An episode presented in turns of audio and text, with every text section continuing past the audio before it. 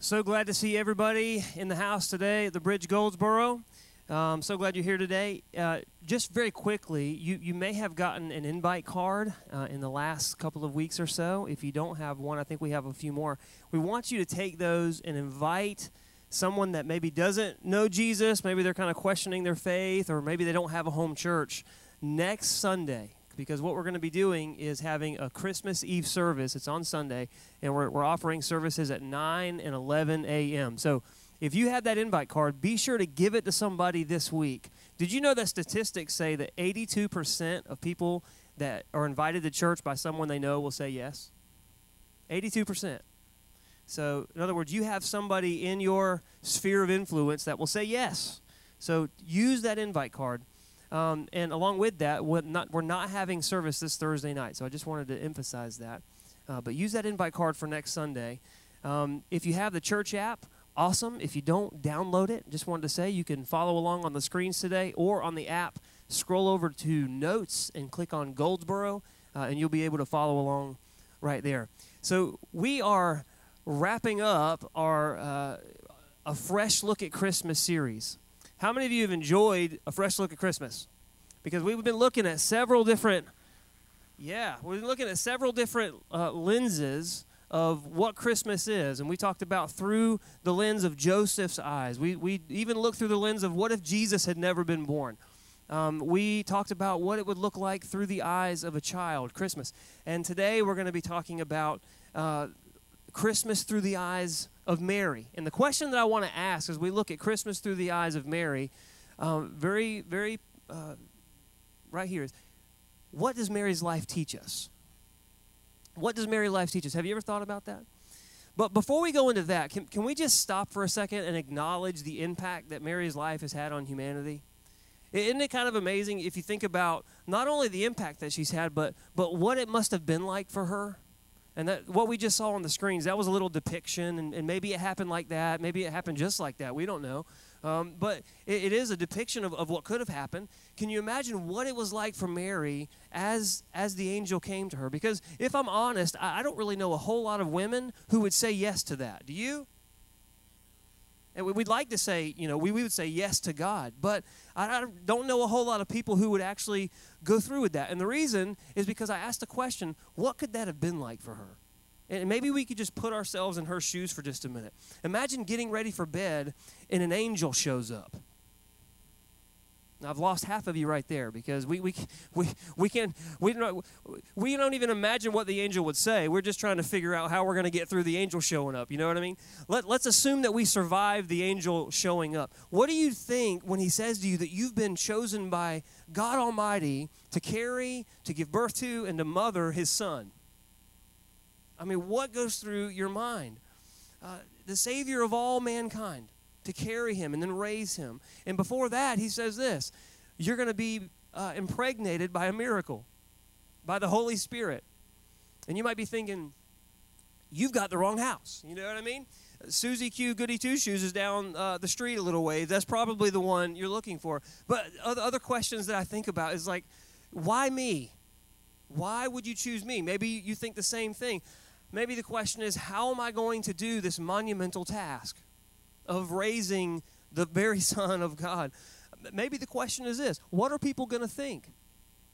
And if, if you were here for the series, you heard that, that it got crazy with, with Joseph. He, he didn't even know what to think until an angel came to him. But what are all our friends going to think when they see that I'm pregnant? And when I tell them that I was impregnated by the Holy Spirit?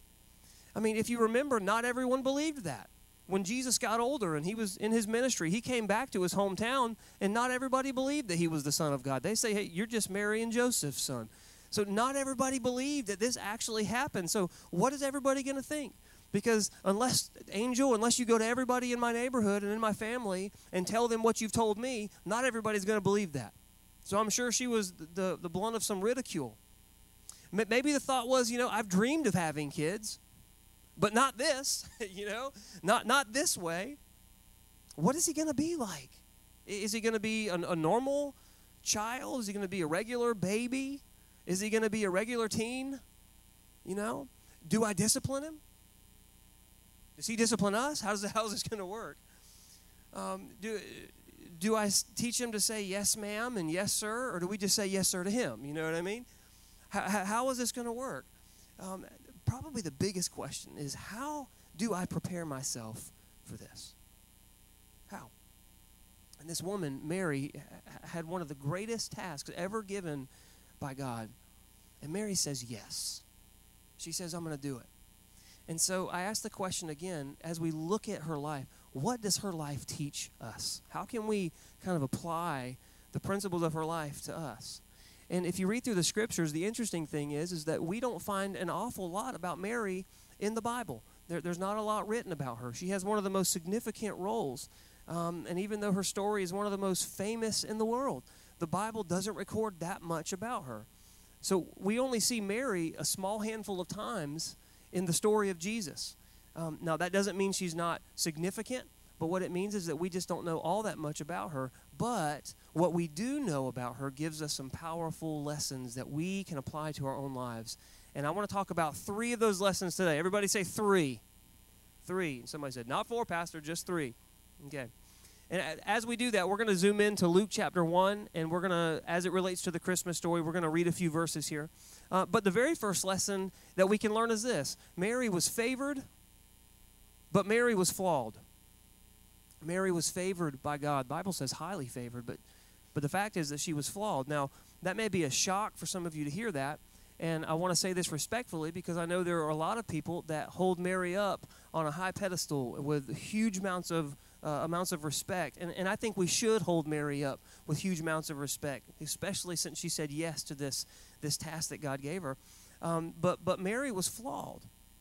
She was favored by God, but she was a human being. She was a human being just like me and just like you. Luke chapter 1, verse 28, this is what the angel said to her. He said, The angel went to her and said, Greetings, you who are highly favored. Say highly favored. I want to highly favored. The Lord is with you. I want you to get that in your mind because the word highly favored comes from a single Greek word, uh, and that's what the, this was written in, by the way. That the, the best theologians have, have said it means simply means this much grace. In other words, greetings, Mary. There has been much grace given you by God. Now, what is grace? Grace is unmerited favor.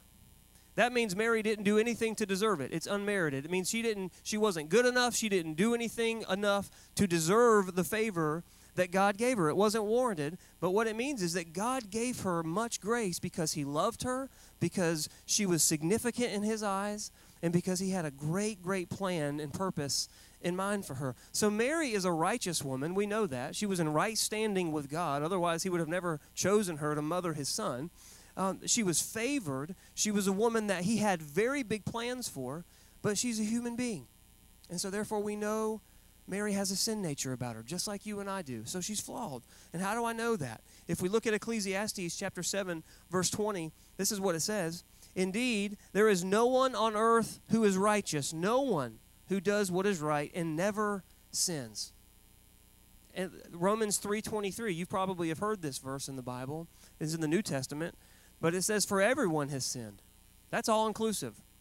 We all fall short of God's glorious standard. Do you know what God's glorious standard is? It's perfection. And we couldn't hit it, we could never hit the mark, and that's why He sent Jesus to be perfect on our behalf. And I love the scripture in Hebrews where it says that He was tempted in all the ways that we are, but yet He never sinned. And so He took on our sin for us. And so now, through Jesus, we have the forgiveness of sins. And when God looks at us, we can be seen as righteous and in right standing with Him through His eyes. But this says we all fall short of it. Mary fell short of God's glorious standard because she, in fact, was a human being. So that means she sinned, just like we all sinned. But does that mean that God couldn't use her? Does that mean that God did not have plans for her? Let, us turn that question around on us today and, and apply it to our own lives. Just because you have a sinful nature, does that mean God can't use you? Think about that for a minute. Just because I have a sin nature, does that mean God can't use me? I, I remember when God called me to work in the church, when He called me to be a pastor. And I was 20 years old, and I remember asking God, Are you sure? and that don't we ask God that sometimes? Like somehow God not doesn't know what He's doing, you know? Maybe, you know, this was an accident. Maybe God, my track record isn't pure. And matter of fact, it was far from it. And I, you look at me as a, as a pastor today. Look, I, I have not always been a pastor. I'm a human being. And that was one of my greatest concerns when he called me. I was like, God, I'm sinful. I, I know my own sin. Did you pick the wrong person? Was this an accident? I need you to let me know for sure. And there's one thing that I've learned about God is that He doesn't make mistakes. And the plans that He has for you, the things that He's called you to, they are doable because in and through Jesus Christ, He makes you worthy to do those things that He has called you to do. Did you know that today? Uh, one thing I appreciate about all the pastors that serve at the bridge, just working with, with these guys and, and the staff, is they're all very transparent about their lives. And they say, you know what, I'm not perfect, but through Jesus Christ, I am. We all have shortcomings. And, and I just promise you, as your pastor, there's going to be times where I might fail you. I don't mean to. It's not my intention to do that, but I'm a human being. And there may be times that, that you just get really upset with me because I don't do something exactly right. And I just want to say in advance, I'm sorry. And if I haven't offended you yet, as Pastor Farrell says, I'll be with you shortly. But I, I just want you to know that, that just because we have a sin nature, it doesn't mean that God can't use us. Just because I have a sin nature, it doesn't change my calling. Just because you have a, struggle in a certain area doesn't mean that God can't use you. It doesn't mean that your, the calling of your life and the purpose in your life has changed. It doesn't change the fact that, that whenever my heart is full of love for God and I turn to Him, that, that He uses me. And when I become submissive to Him, He gives me favor. And He says, My purpose is for you, stand. And I'm glad for that. And here's the whole point just because you're flawed doesn't mean that God doesn't favor you. Just because Mary was flawed doesn't mean that God didn't favor her. It doesn't mean that He's not calling you and He's not going to give you grace and that He's not going to equip you for great things. There are so many great opportunities. It's all right, just a chair fell. Come on, look at me. Isn't that funny? It's funny how sometimes some one thing can get our attention. Sometimes I'll hear a baby cry, and every one of you, without fail, keep it here.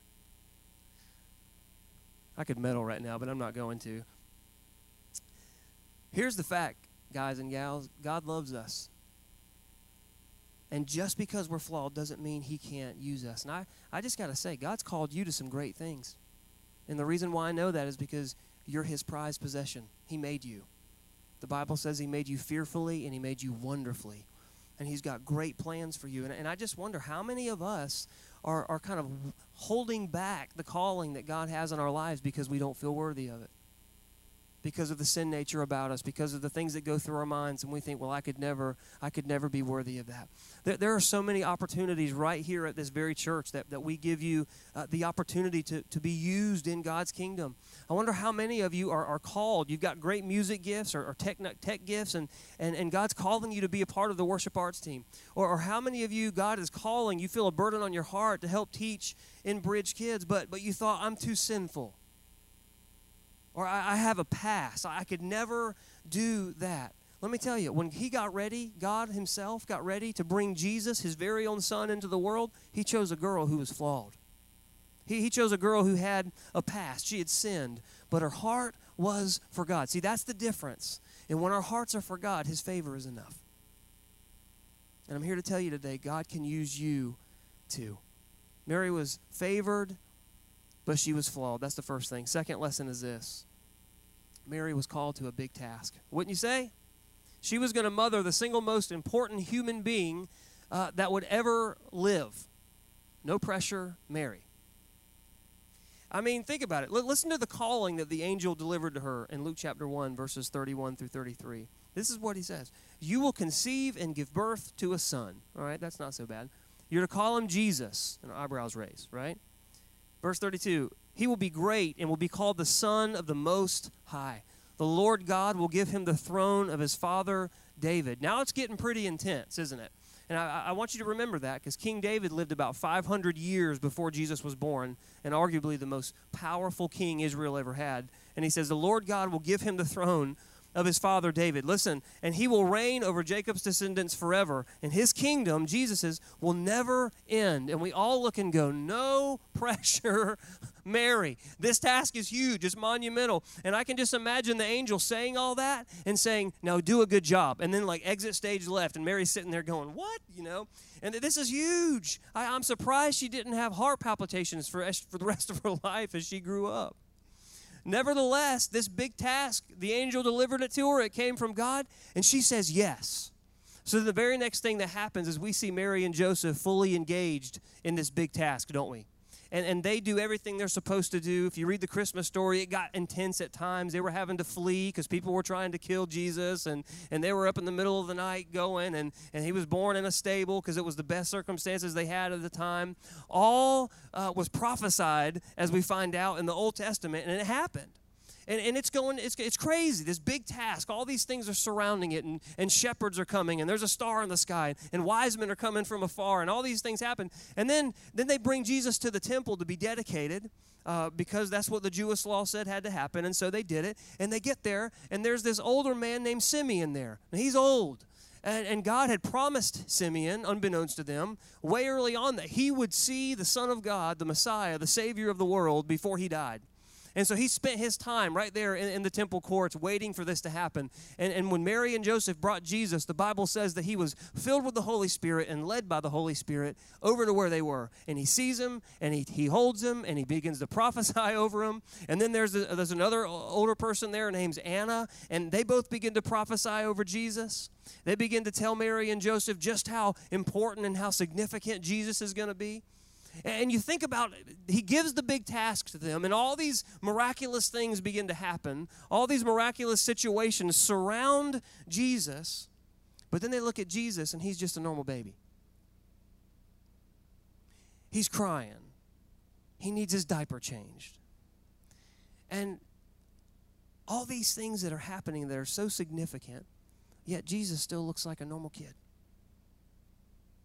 what God has promised looks nothing like their current situation. He promised a Savior of the world. He gave this, this huge task to give them the Savior of the world, but yet they're looking at a baby that needs Him.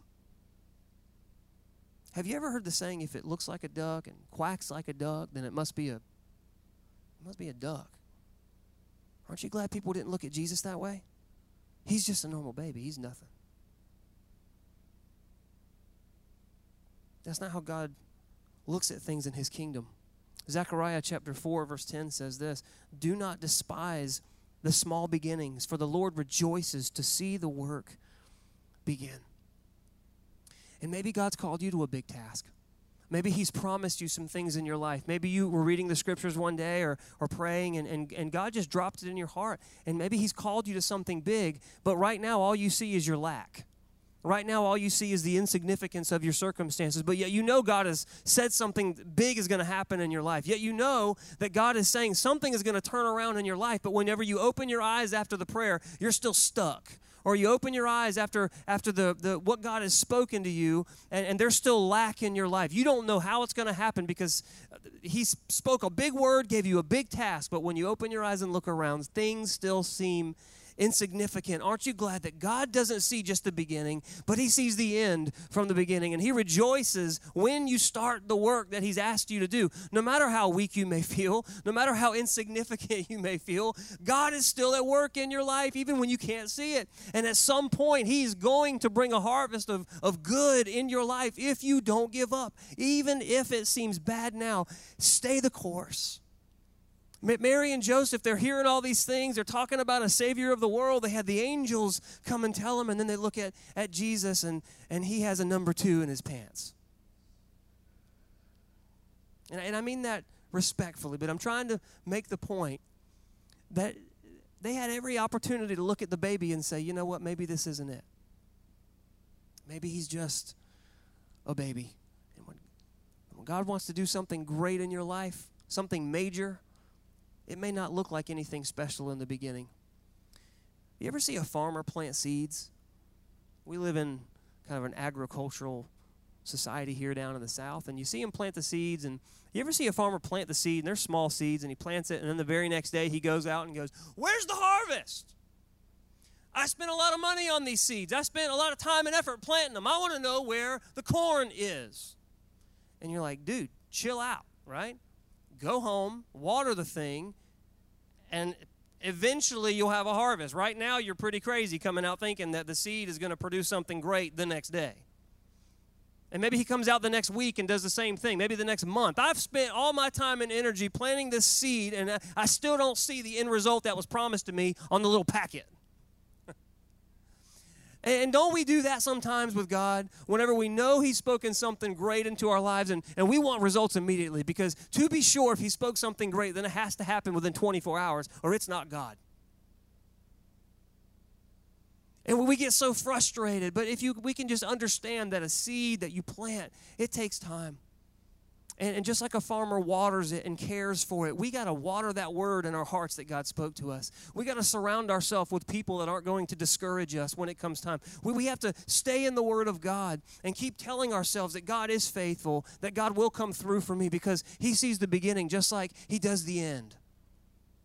And he rejoices at what I'm doing right now, the word said in Zechariah. He, he rejoices, even though I can't see the results of it yet, even, even though I'm, I'm still struggling, even though it still hurts, God is rejoicing over me because I'm staying the course. And eventually, my God will bring the harvest.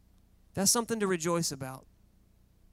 Sometimes we, we miss what God is calling us to do because we give up too easily before we see results. I love the quote by Thomas Edison that says, Opportunity is missed by most people because it's dressed in overalls and it looks like work. We miss the harvest that God wants to bring into our lives because we're unwilling to do the hard work when we don't see anything special happening. Mary had a big task. Her task was to raise Jesus. Now, has anybody ever raised a child in here? You know what a task it is, don't you? Am I talking to anybody in the room? Come on, I've got four kids. I know what it's like. Yeah, come on, parents and grandparents and aunts and uncles. You know what it's like to raise kids. It's no easy task, is it? She had a big task. Now, what she could have said was, You know, God, I want to do great things for you. I want to be a minister. I, I want to work in the ministry. I, I would like to stand in front of hundreds of people, maybe thousands one day, and talk about the testimony. I, I want to reach people too, God. God, I want, I, and he said, I want you to raise Jesus. That's the task. And, and all the while, she has this thing in her heart that God said He's going to be the Savior of the world and do something great. All the while, Jesus has the terrible twos and He's running around getting into everything. And, and, and she's like, God, I know you've called me to a big task, but right now it just seems like it looks like it's dressed in overalls and it looks like work. She waited. She stayed the task. And oh, what did Jesus do? He became the Savior of the world. This is what I know. When we do the work that God gives us to do, even when we don't see the results just yet, God will always come through. Always. So if that's you today, you can bank on God's word. Mary did the task, the great big task that God had called her to. And it was a launch pad that God used to save you, to save me, to save all the rest of mankind. And I just got to say, I bet she's in heaven going, you know what? That was worth it. I mean, it was hard, but it was worth it. And maybe she didn't have a clue whenever she was changing the number two diaper that you and I would be sitting here today and we could have a baptism service like we did today, celebrating the life that her little baby that looked so insignificant at the time grew up and became the Savior of the world to produce us, sons and daughters of God, and able to celebrate new life in Jesus Christ. Maybe she wasn't thinking about it back then because it was hard and insignificant feeling. And I just got to tell you, if God's called you to, to something great, if he's, if he's called you to do a task and it feels insignificant right now, I want you to think that He will bring the harvest. And there's a multitude of people that He's going to influence their lives because of the hard work you're putting in right now, but you just can't see it yet. Just imagine the people that God's going to touch, the, the, the, lives that are going to be changed, the eternities that are going to be going to be completely shifted for the better, for the good. All because of right now, you, you make a decision to say, I'm going to stick with this even though I can't see it. She was favored, yet she was flawed. She was called to a big task. And the third thing is this Mary learned that nothing is impossible with God. Nothing. And it kind of segues right into this point. In verse 36 and 37 of Luke 1, the angel told her this What's more, as if there wasn't enough, Your relative Elizabeth has become pregnant in her old age. So half of you right now are going, Man, I'm so glad that's not me. She's become pregnant in her old age. And people used to say she was barren, but she has conceived a son and is now in her sixth month. For nothing is impossible with God. Just a little pop up quiz here. How many of you know who she was pregnant with? You ever heard of John the Baptist? That was her relative, Elizabeth. She was in her old age, she was barren, and God gave her a son. Ended up being John the Baptist, who paved the way for Jesus' ministry. Now, these are two women, Mary and Elizabeth, who have a difficult time wrapping their brains around what God had done. Okay? But we realize nothing is impossible with God. Mary's a virgin, yeah, she's having a baby.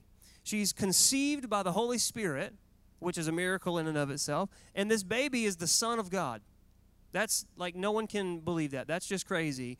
Then her relative Elizabeth is having a child too, who, if you look at verse 7 of this uh, chapter, it, it, describes her as barren and very old. It, like basically, she can't have any more children or any.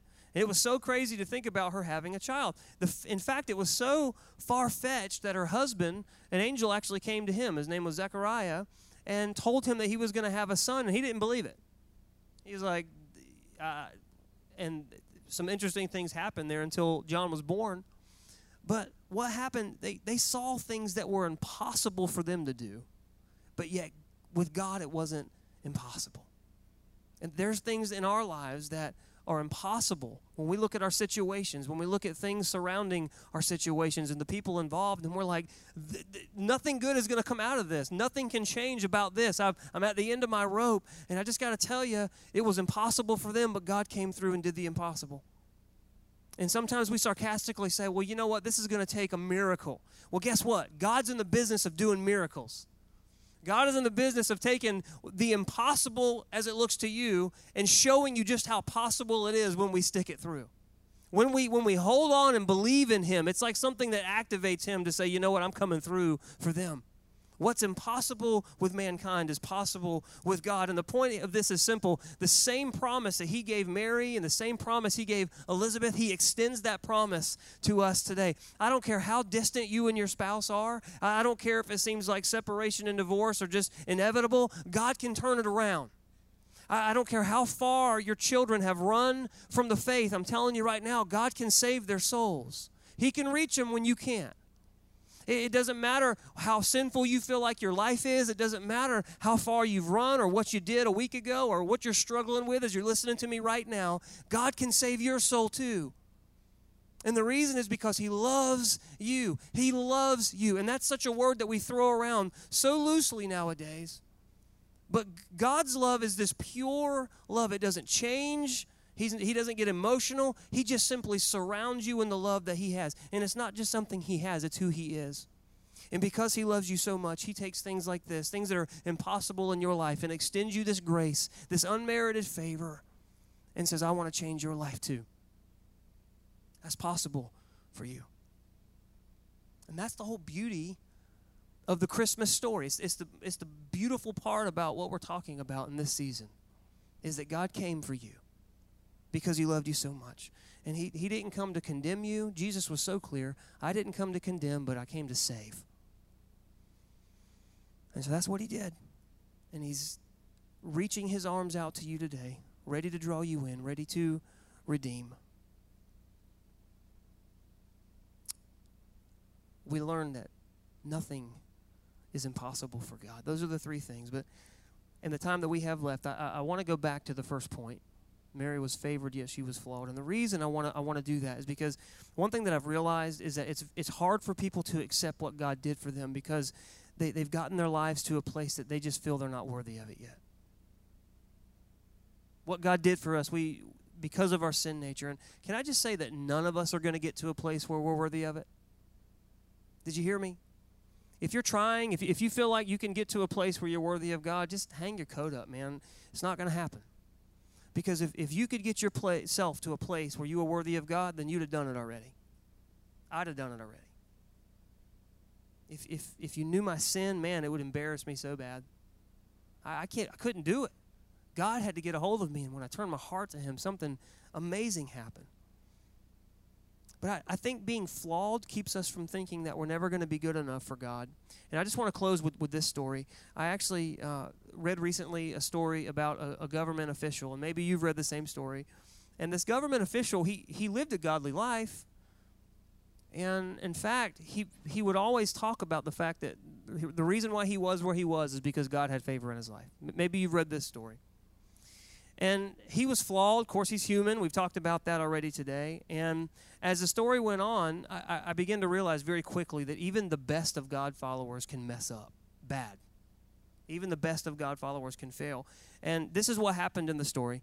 He, he, he meets this woman, and, I, and I'm not trying to gossip, but I do want to tell you the story. If I said his name, you'd probably know it. And this woman was married, and her husband's in the military, and her husband was deployed. And he's, he's fighting for the country, and uh, he's with her. One thing leads to another, and just to put it bluntly, he sleeps with her, and she gets pregnant. And, and you got to understand, this is going to ruin him. And I'm reading the story, and I'm like, this is not going to end well for him. And it's going to ruin him if it gets out. He's never going to be able to be trusted again. And so he decides, and I'm reading this, it's so crazy. It's like reading a soap opera. And he, he, he's desperate. And so he uses his influence in the government. He pulls some strings to try to get the husband home. And he's got this plan. And I'm just going to tell you right now when we try to cover up our sin, we do stupid things. Because what would be normal and sensible goes out the window when we're trying to protect ourselves and trying to do it our way. Did you know that? And this is what this guy does. He uses his influence to try to get the guy home. And through his anxiety, he figures if he can get the guy home, then the husband will come home. You know, he'll, he'll sleep with his wife. Everybody will think that the baby is his. And the long and short of it is he uses he does all that, but the man actually never ends up getting back for one reason or, or another.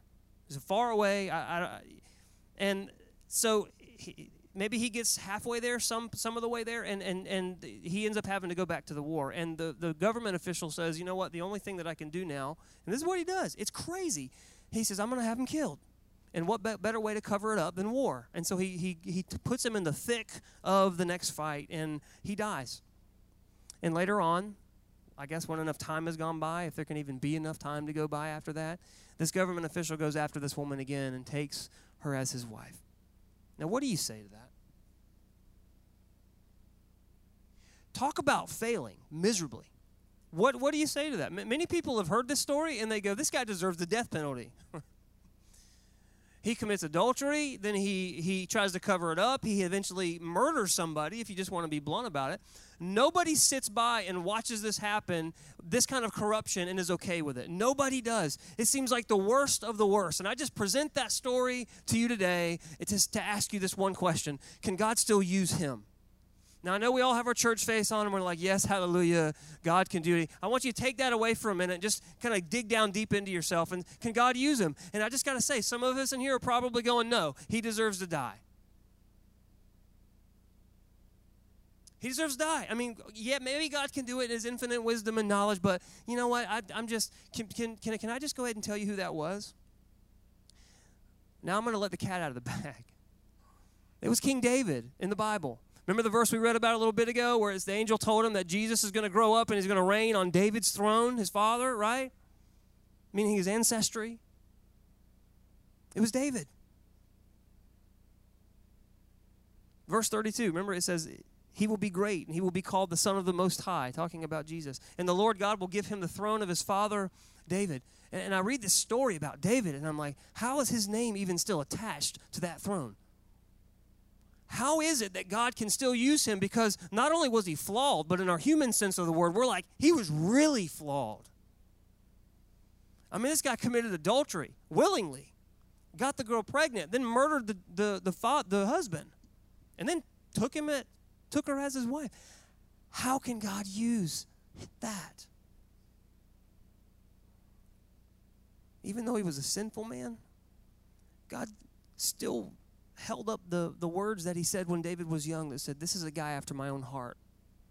It's like he even describes how we're supposed to worship God with our whole hearts. He used David to describe that. He was sinful, but God, in his overwhelming love, gave him unmerited grace. Listen, when David turned to him, you need to get that. God doesn't give out freebies, but when we come to him and empty ourselves, like David did, God gave unmerited grace, unmerited favor. And God used him in great ways. And I, I just want to read to you a little bit of the prayer. And we're kind of getting all in David's grits right now. It's like his, his journal that he wrote the prayer down to God after he did this. And we're like, well, what did he say to, to let God give him the grace? Well, he wrote it down. Aren't you glad he did?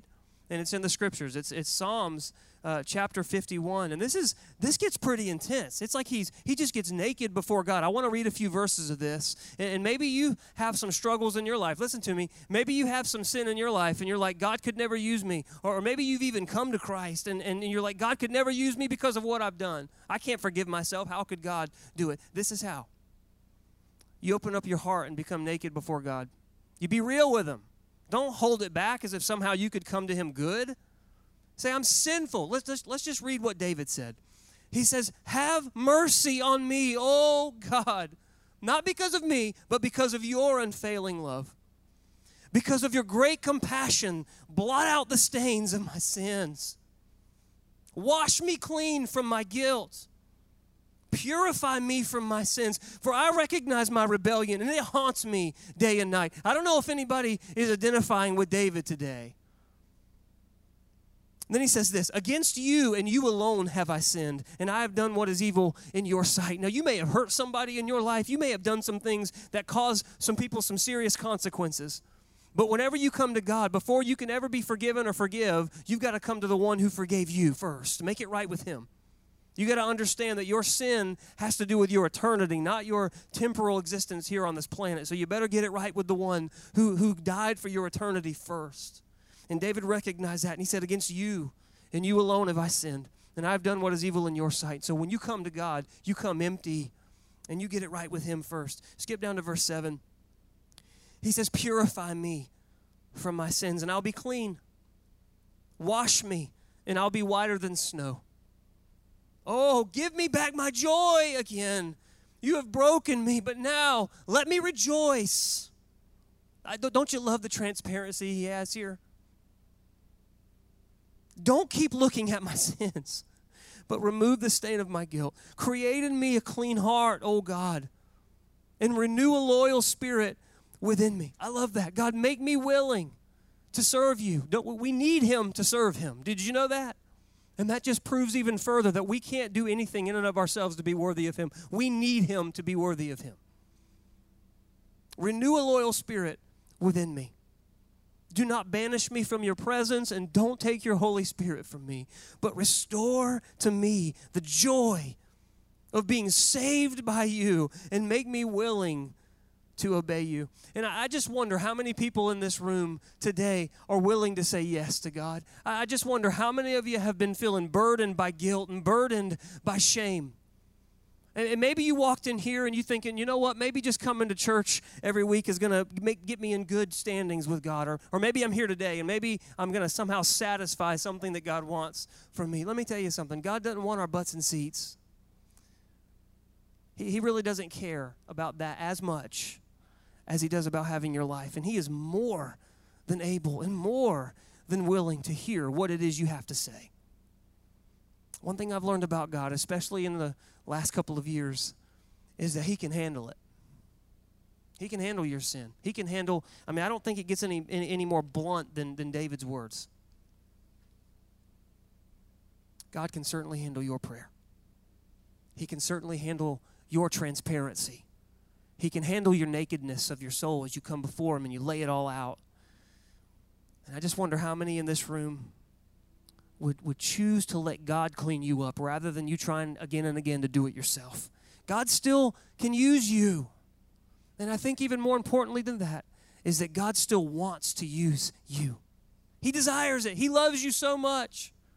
He told the Israelites, "Oh, if you would just come to me, if you would just come to me, I would take you under my wing like a like like like like a bird and its chicks.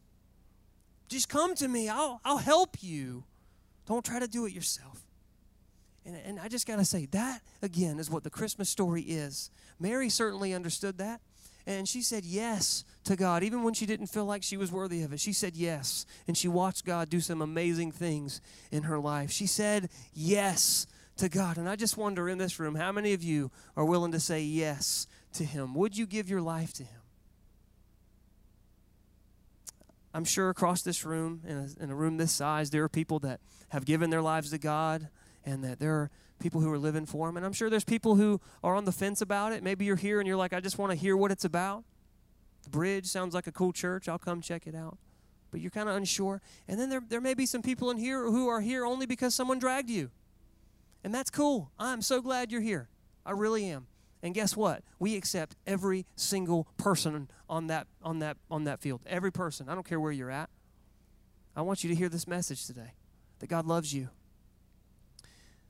But I just wonder if if you feel something pulling at your heart today. I wonder if you just admit that that's not Pastor Ryan talking. That's not me trying to give some guilt trip. That's God pulling at your heart. And He's saying, I love you. He's saying, I, I know there's, there's junk I mean, we can't hide that from God. What are we crazy to think that? But he's saying, I can handle it. And if you would come to me just like David did, completely guilty, but completely open, God is more than enough and can give you favor. Can we just pray together? Lord, all over this room, you see every heart, you see every person. And Lord, I just I just pray that we'd be vulnerable to you right now. Not hard, not building up walls, some of us came in here with walls today, Father, and I, I just pray, Holy Spirit, that you would begin making us pliable. Break down those walls, God, that we could receive what it is you want us to have today. You don't want us to leave here. God, you've given us a moment right now. All of our histories all come together at this moment right now. And you're saying, I'm, I'm giving every one of us the opportunity to say yes. To let me save, to let me come in and give grace where we, we don't even feel like we deserve it. You're giving us the opportunity right now to say yes to you. And I pray right now, oh God, that you would show us how to be open, that, that we would become pliable, God, and open our hearts to you. We just commit ourselves to you once again. And, all over this room, I, this is not some magical thing. You don't have to say the perfect words. God doesn't make finding Him a mystery. He says, Believe in me and confess that you're a sinner and I'll come in. I'll make you whiter than snow. As David said, I'll, I'll bring you joy where your life is represented with something else right now. I'll, I'll bring you the joy and show you what real life is. Just believe in me. Say yes to me. And I'm just going to say a prayer. And if you would just agree with that, anyone on that spectrum, I don't care if you've been saved 100 years or, or, or you just got saved yesterday or you're, you're, you're on the fence or you're just like totally against the things of God, God's given you the opportunity right now. And I'm just going to say a prayer, and God hears your heart. And if you would just agree with this as I pray, God, we are, we, we, we need you. We're guilty in and of ourselves. We have a sin nature about us. I know my sin, everybody in this room, if we thought about it right now, we, we know the things we struggle with. We know our sin. We know when we're not good enough. And Lord, I, we just admit that to you right now. But God, we do want to do something else. We want to empty ourselves out and say yes to you. Lord, be true to your word. Save me. We just read the scriptures that said you you washed him whiter than snow. Lord, could that really be what my life would look like when I say yes to you? Clean. I believe that. So, God, come in and, and, and prove your word to me. Make me clean. Make me whiter than snow, as the Bible says. I don't know that I'm going to feel any different, God. Maybe I will. But I, I, choose to believe right now that you died for me. You died for the sin that I couldn't pay for. That you really died. You were really dead. But God, something more than that. You really rose from the grave. Through the, through the power of God Almighty and through the power of the Holy Spirit, you rose from the grave to give me life. And that new life that you had represents my new life. And I believe I'm on my way to heaven just simply because I believe in you, not because I did anything great anything good that's going to come out of me is going to be because of what you're doing right now through me. I, am not perfect. I don't even claim to be perfect right now. but I know I love you, and I know I want to figure out what this means to serve you willingly. And I just want to wake up every day with my heart aimed at you, and I trust you, God, to fill in the rest for me. I want to give it everything I have. All over this room, if, if, if you agree with that, if you prayed that prayer, can we say amen together? Amen. I'm so glad that you're here today. I'm so glad that you've had the opportunity to say yes to God. If you've made that decision today, I just I just want you to take your connect card and fill, fill it out and just check I prayed to receive Christ today. Because we want to know about it. Not, not just because we want to say, oh, great. We, we want to help you celebrate We want to make a follow up with you. We want to show you what it really means to, to serve Christ. And so, if you would, if you've made any decision today to do that, just just mark that on your Connect card. Uh, maybe you're saying, "Hey, I've, I've been saved for a while, and I, want to know what my next step is." There's a spot for that. You can you can check it. There's more information that you can get on several things on that Connect card. So please take a second and fill that out before you leave, and the ushers are going to be there at the back to take those up for you. A couple other quick things before we go. Don't forget, One for Change is today. We are helping needy families at Christmas time that don't have enough to help support themselves or their kids for Christmas. So get those one dollar bills out. That's all we're asking you to do, um, as well as the gift cards that you may have today. Uh, drop them off with the ushers on the way out, and we're taking everything that we get today with that, and we're putting it towards wrap it up to help people for, for Christmas. One more quick thing. If you're a first time guest today, I would love to, to meet you after the service. I'm going to be hanging out right in the lobby where the couches are. I'm just going to be standing there. Uh, please stop by. I'd love to put a face with a name. I'd love to shake your hand. I'd love to say hey. I love y'all. I really mean that. And I hope you have a great, great week. Remember, no service Thursday night. I'll see you next Sunday.